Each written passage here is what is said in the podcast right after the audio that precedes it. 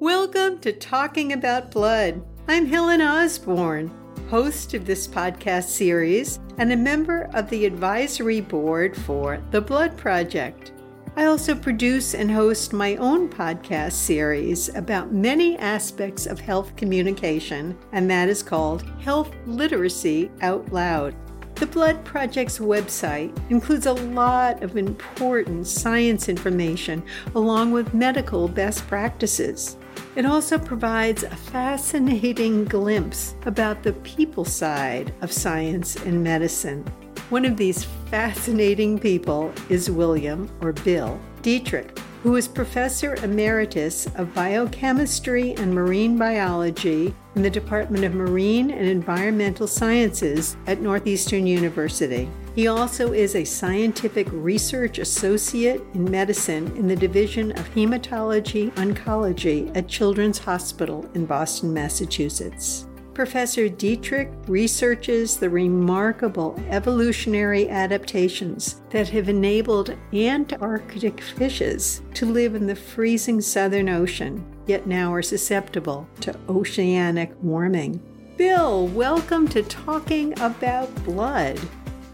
Well, thank you very much, Helen. I'm very pleased to be here. Well, you are the only researcher I've ever spoken to who looks at fishes in the Antarctic. I'm excited to keep learning more. But I guess from starters, I'm just so curious. How did your scientific work get you to the bottom of our earth to be learning about science and medicine? Well, that's a very good example of serendipity in career choice.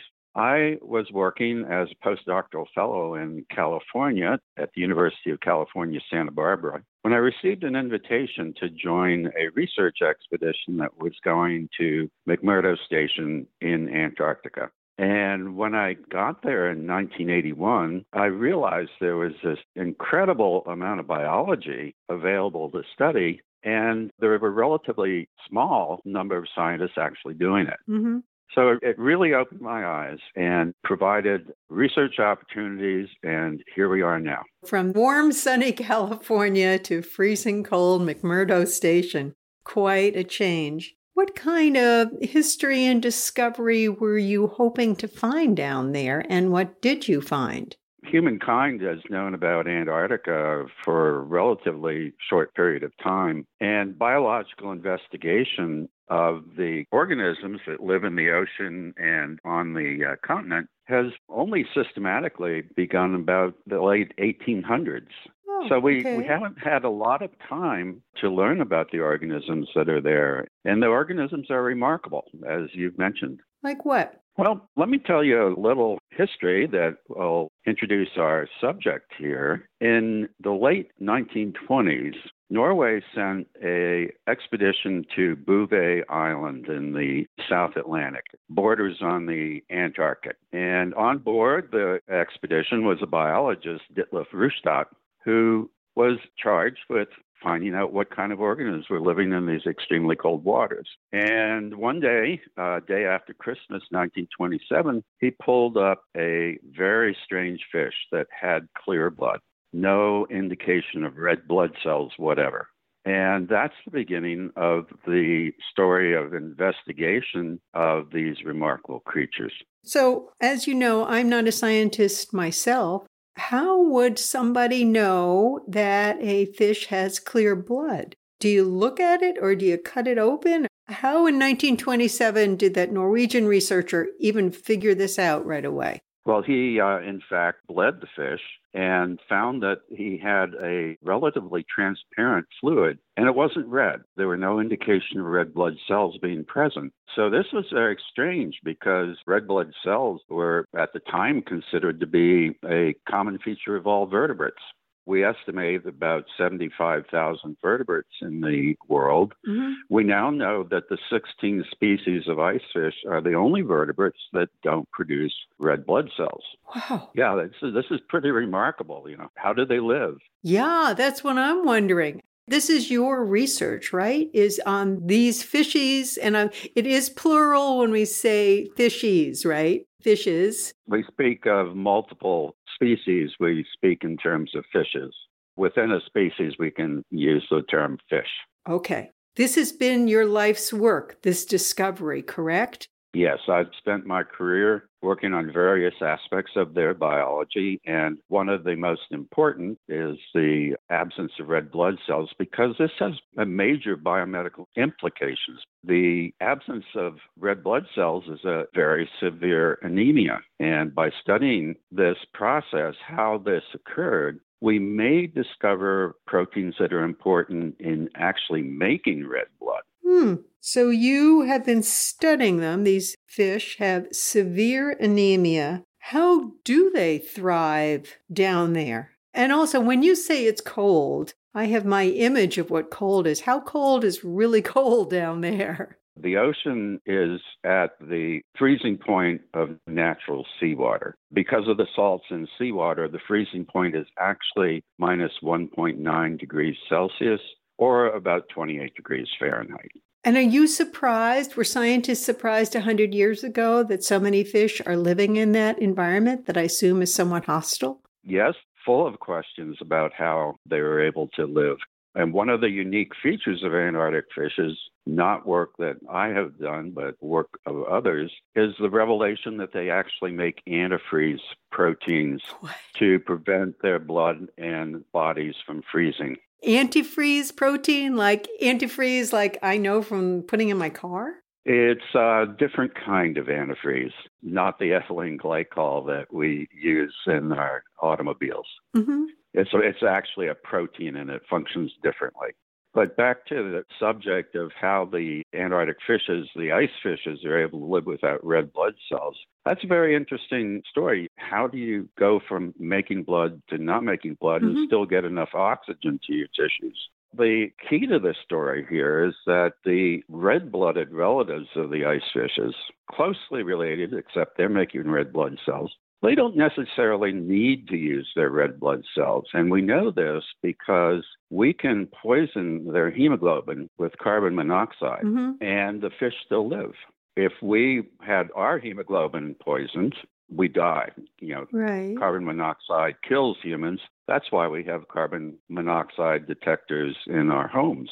But here are red blooded fish with their hemoglobin poisoned, so it can't transport oxygen, and they still live. So that tells us that there's enough oxygen in the fluid part of the blood, physically dissolved, there's enough oxygen to support life in the red blooded species. Therefore, it's not terribly surprising that the evolutionary endpoint of this would be the loss of red blood cells.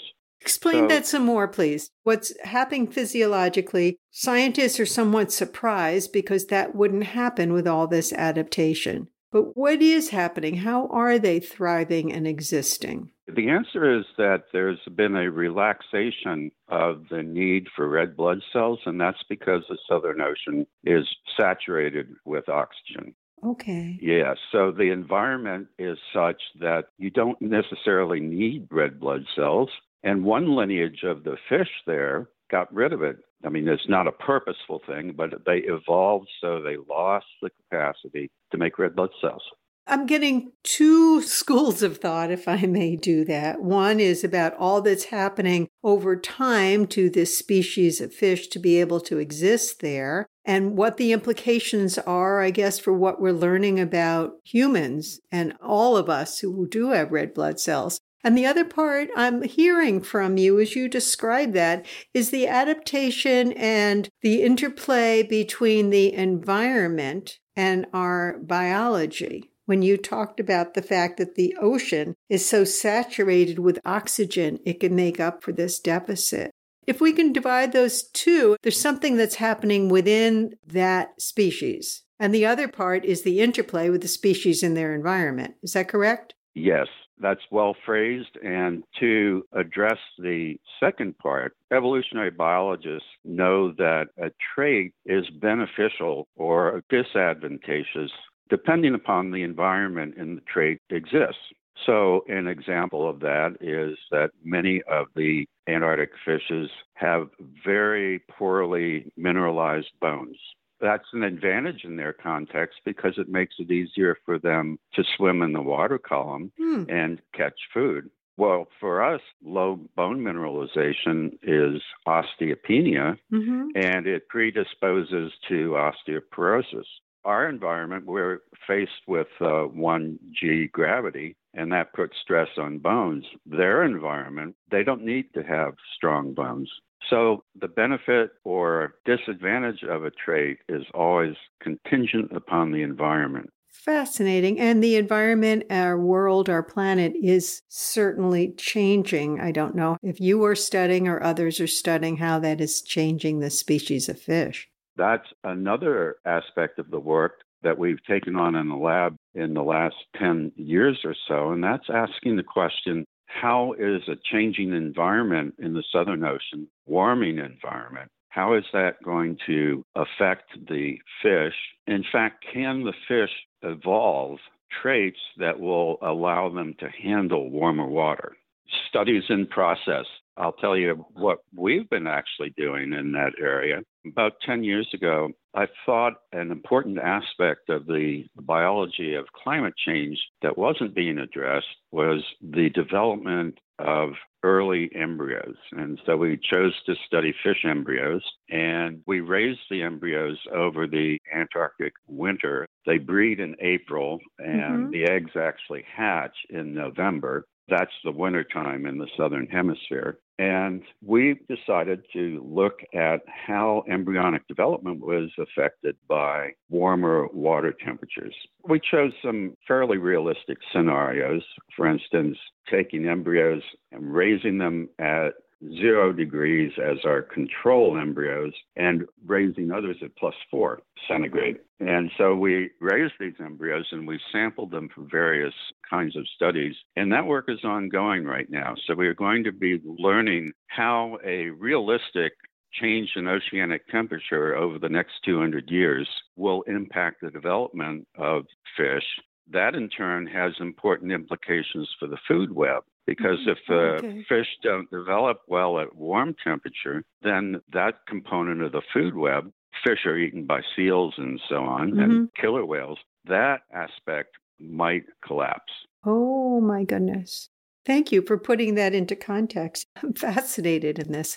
Our listeners, Bill, are people who are somehow interested in human biology and especially blood might be people at all levels of their career and interests, whether they're seasoned hematologists or those entering in the sciences or those just simply curious about it. I wonder if you could somehow share with us about all these lessons you've learned by doing your research in the Antarctic about the implications for understanding human biology. Yes. So, for instance, the work on the ice fishes and their severe anemia allowed us to identify a protein that is very important in the maturation of red blood cells. Okay. The protein is called hemogen and is involved in the later stages of blood cell development. Here's the interesting thing about Antarctic ice fishes. They actually have red blood cell precursors in their bone marrow. Those are cells that are called proerythroblasts. They are poised to differentiate into red blood cells. What they're missing is several proteins like hemogen that push the process forward to make red blood cells. So that's the critical break point in the process of taking a stem cell, making a proerythroblast, and ultimately converting those proerythroblasts into erythrocytes or red blood cells. That's where the process is stuck in the ice fish. And so we were able to discover an important protein, hemogen, that participates in this process. And other people had discovered this protein independently. And now we have the option or the opportunity to intervene in human anemias, perhaps by influencing the production of hemogen. That seems to bring it full circle. Isn't that referred to as translational research? When what you learn in one place, you're translating to another environment? Yes. Translational research is often taking things that have been discovered and applying them to humans. And this could be an example of translational research, yes. Thank you. I could keep listening to all of this. I once got as close as going to southern New Zealand, and that's as close as I came to the environment that you're talking about, other than watching movies and films. And in fact, you have several resources where people can learn more. And I watched a video that includes you about the work you're doing. We'll have that link on your Talking About Blood webpage. Is there an easy link you could tell listeners about? Because I learned so much. It's not just the words I'm hearing, but it was actually seeing it. Is there a way people can be learning more and putting themselves in this experience a little bit? Yes, there are. The video that you referred to is called The Birth and Death of Genes, and it's available on the Howard Hughes Medical Institute site for educational purposes. In addition, there's a set of three videos that my research team produced called Expedition Antarctica. These are available on YouTube. If you look up Expedition Antarctica and my last name, Detrich, these should come right up. Words can only capture so much. Those images were so useful. As we're bringing this conversation to a close, I want to ask you three questions that I ask all guests on talking about blood about your tips or recommendations for listeners, no matter where they are in their interest and knowledge about blood. So that starts with the seasoned professionals, with the people at the early stages of their careers, and those who just want to keep learning. From all your incredible work you've been doing, what would you want to share with everyone at these different levels? For the seasoned professional, I would like to suggest that comparative biology is a fascinating and extremely valuable resource for learning actually about humans, how humans work.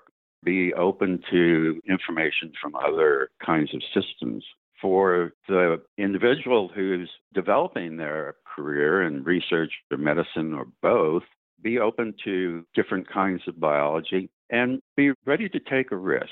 The worst thing can happen is that it doesn't work and you lose a little time, but being willing to reach out and touch something that's unusual and work with it. You sure did that when you chose to go to this part of the world that very few people have ever been. So you you exemplify that. And for the person who's curious and wants to just keep learning, there are a number of videographers who are producing videos that cover biological topics.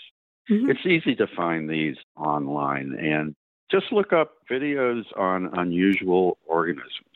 You're going to find some fascinating material through the internet. Thank you, Bill. It has been an honor and a pleasure and so interesting to meet you and to talk with you on talking about blood. And I'm thanking you on behalf of all the folks involved in the Blood Project and all our many listeners of this podcast. Thank you, thank you, thank you. Thank you very much, Helen. I hope that I have conveyed some of my enthusiasm for the subject and will help the Blood Project and talking about blood moving forward. As we just heard from Professor Bill Detrich, there's so much to learn about all the species in the whole wide world. To help learn more about the Blood Project and explore its many resources for professionals, trainees, and patients, go to thebloodproject.com. I invite you to also listen to my other podcast series that's about health communication, healthliteracyoutloud.com. Please help spread the word about this podcast series and the Blood Project. Thank you for listening. Until next time, I'm Helen Osborne.